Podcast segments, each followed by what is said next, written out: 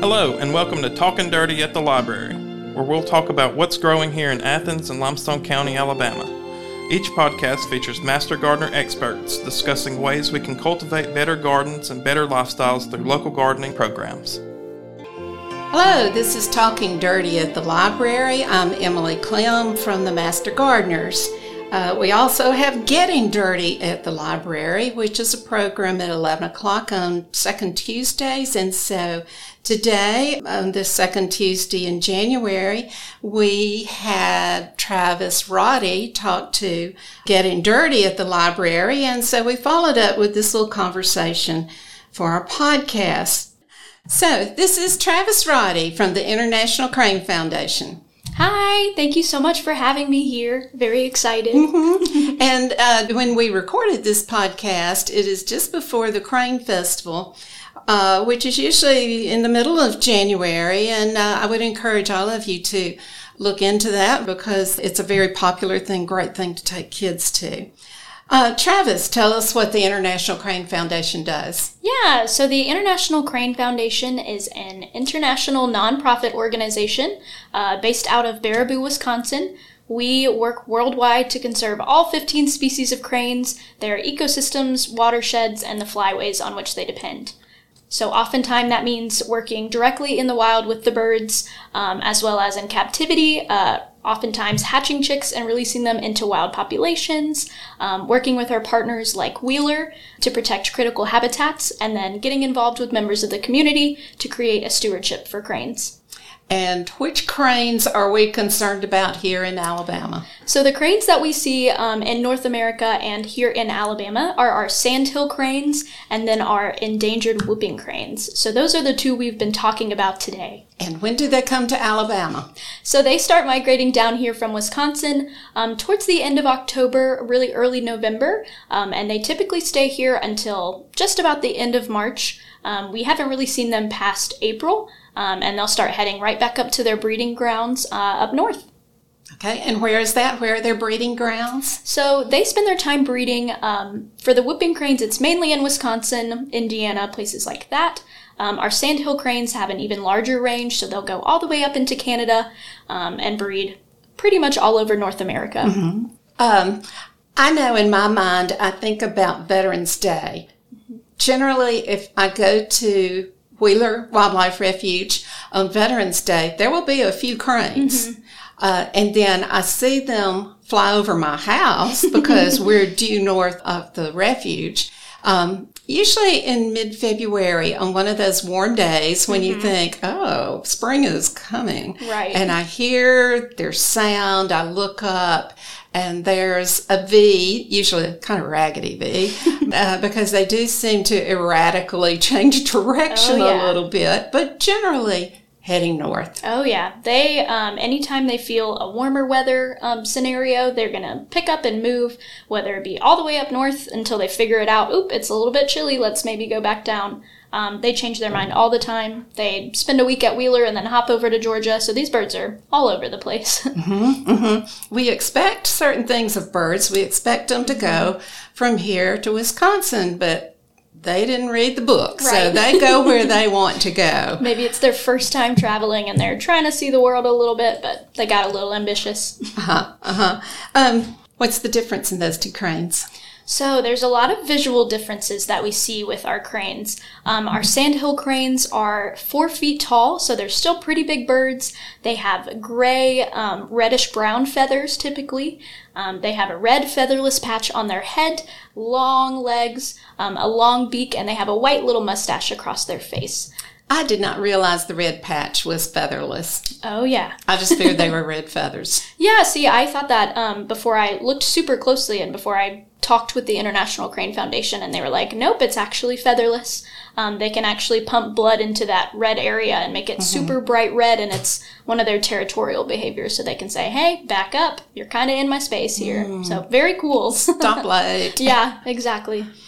Okay, uh, and because I have an app on my phone, I wanted to play for you what sandhill cranes sound like.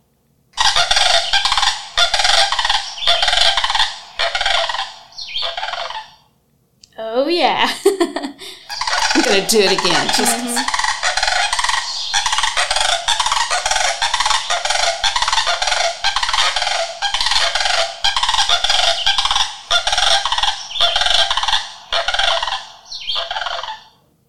That sound just makes me smile. It's like the birds are mm-hmm. going crazy laughing.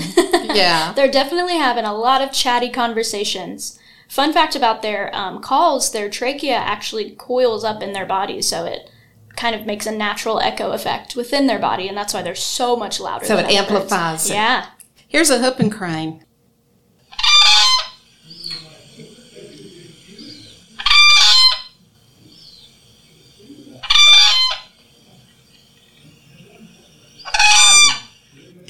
And my app tells me that was recorded in Texas. Mm-hmm. Um, tell me about those populations. Yeah, so um, our Texas population is one of our many populations that we have, but they are the historical population. And these are whooping cranes, these the are ones the that are whooping so endangered. Oh, yeah. Um, so in our Texas historical population, there's about 500 or so individuals.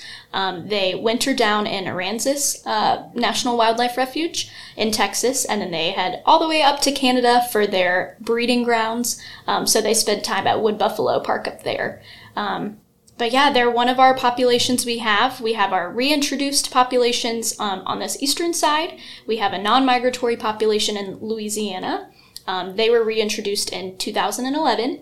Um, we have our eastern migratory population, which are the birds that we see in Alabama.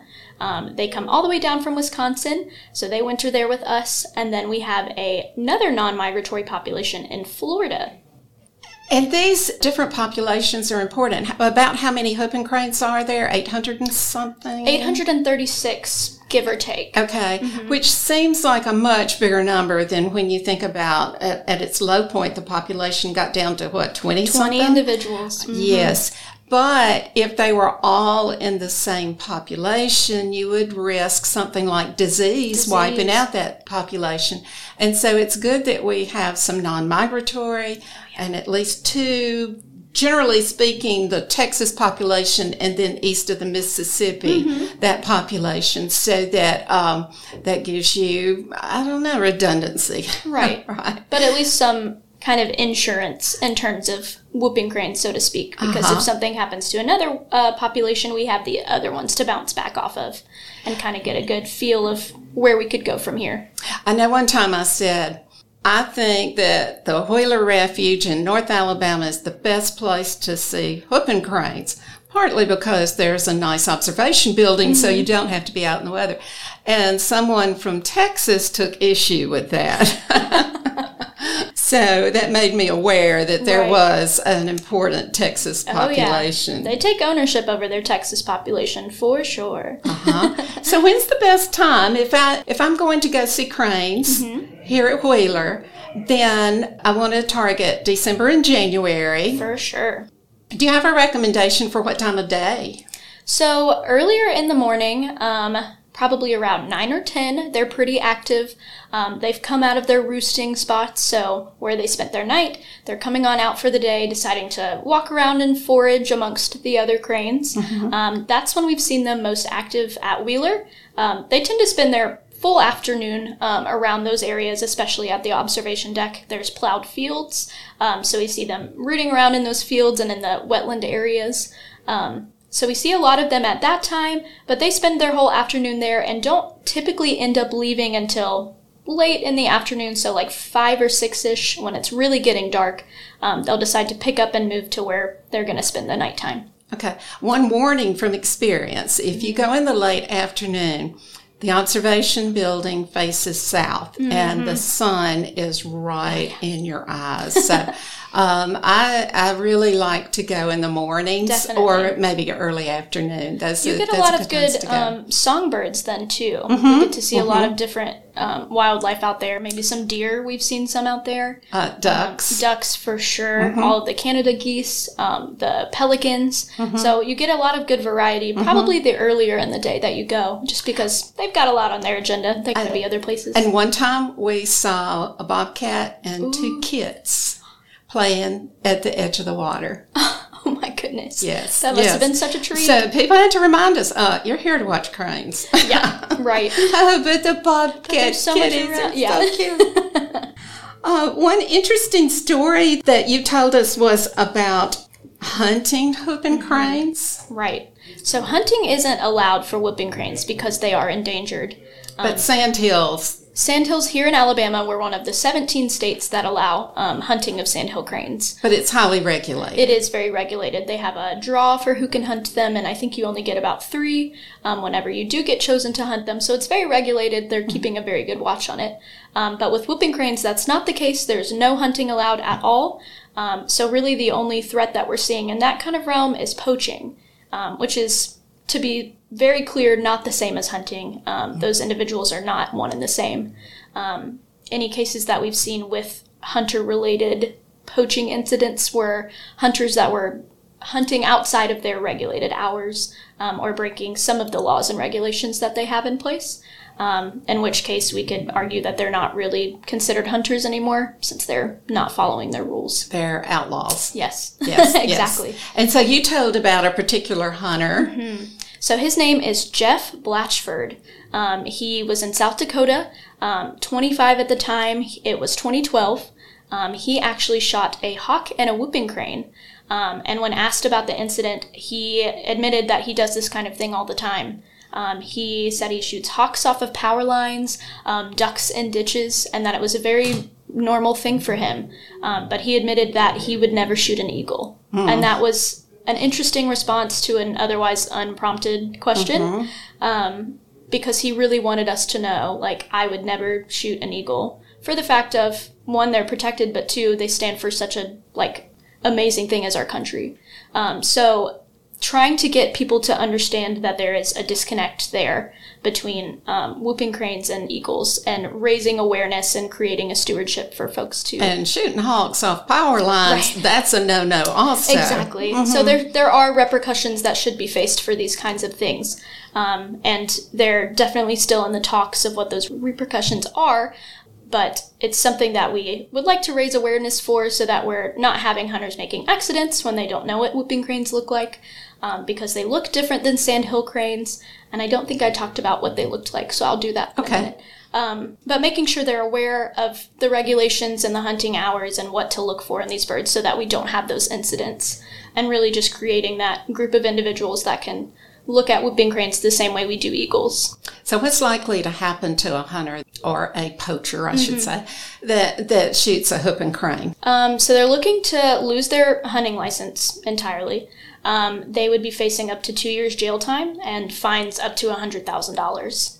Um, rearing these cranes uh, in captivity and bringing them back out into the population is a very expensive process, um, where we're looking at about $100,000 a crane. Um, so when someone takes out an individual, that's entirely affecting the population uh, because we're seeing a lot less of a chance to build up those numbers. So we're hoping to at least level the cost. And I'm sure someone explained this to Jeff, and he no longer shoots birds. Fingers crossed. I hope not. Okay, so whooping crane, how does it look different from a sandhill crane? Yeah, so they have some similarities. Um, we're going to see that same red featherless patch on their head. Um, but as far as everything else goes, they're a little bit different. So they're big, white bodied birds. They stand five feet tall, so a little bit taller than sandhills. Um, they have a long black beak and long legs. Um, they have a black mustache across their face, unlike the sandhills with their white. Um, but yeah, very similar. Um, underneath, they have black wingtips that you'll see while they're flying. So that's another way we can distinctly see if it's a whooping crane as opposed to a sandhill crane. And you can see that at that observation building Mm-hmm. at Wheeler. When you first arrive, a quick scan, the white whooping cranes really pop. They really do. and then to get to see them fly over, that is just uh, takes your breath away Mm-hmm. uh, because they're big, they're white, they've got those black tips, they're just gorgeous. They it's really really are. exciting. Yeah, it, it really is.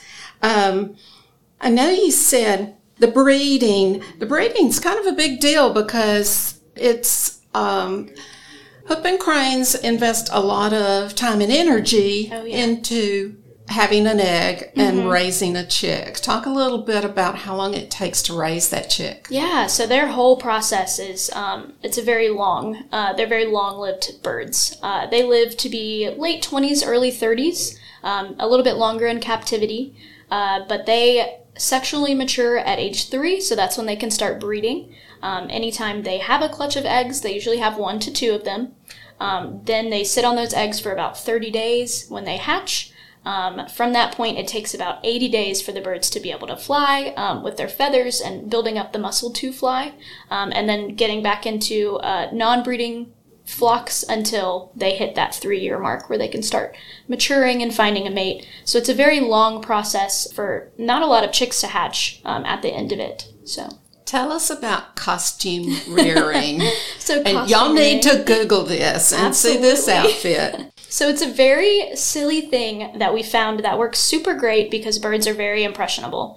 Um, they are going to imprint the minute they hatch out of that egg and see something. They're like, "That's my mom for sure. This is what I'm going to look like."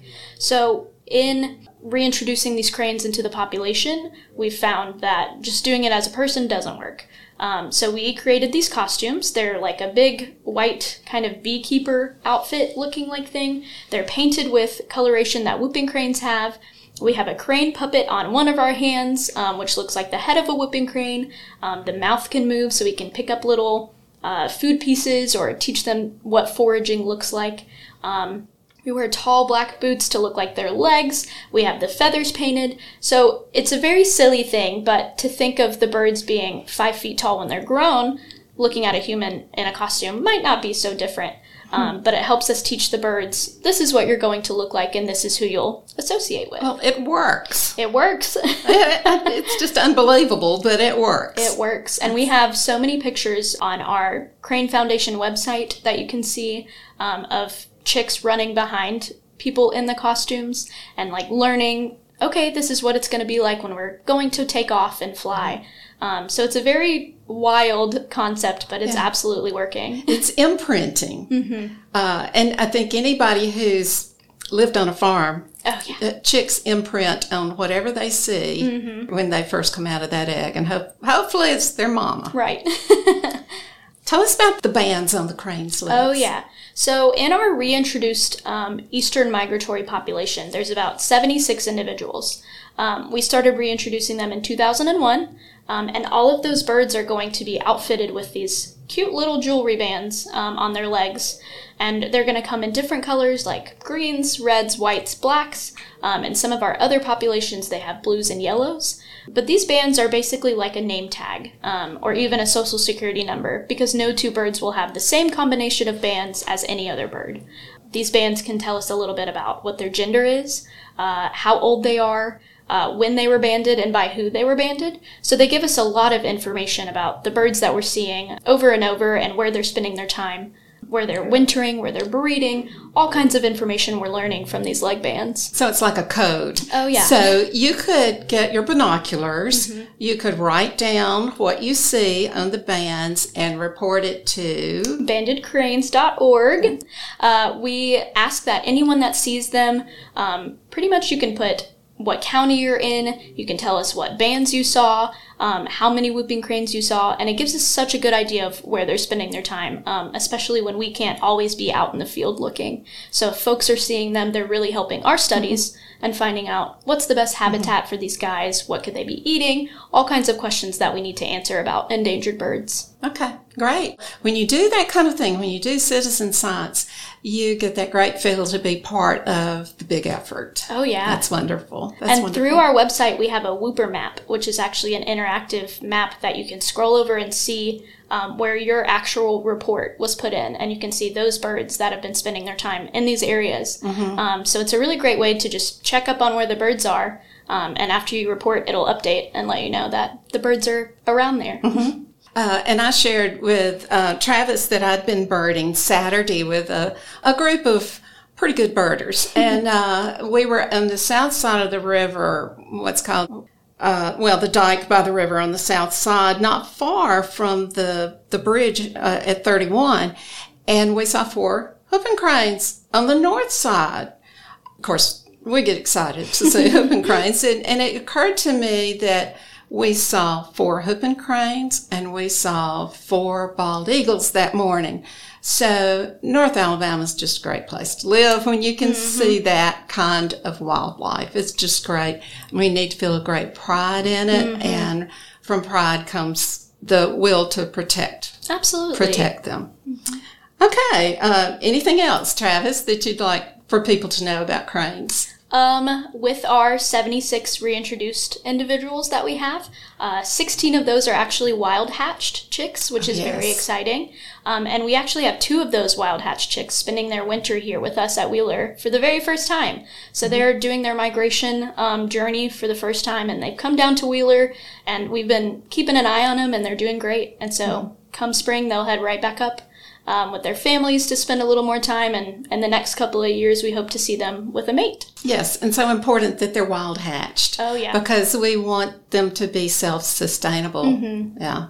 Okay, again, North Alabama, great place to see cranes. Thank you all for listening and getting dirty at the library at 11 o'clock on the second Tuesday, and then talking dirty to follow that.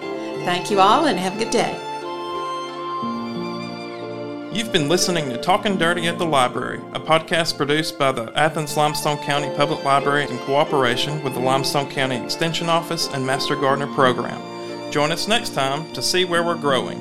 And to hear other recordings from our Library Voices podcast series, please visit the Athens Limestone County Library website at alcpl.org.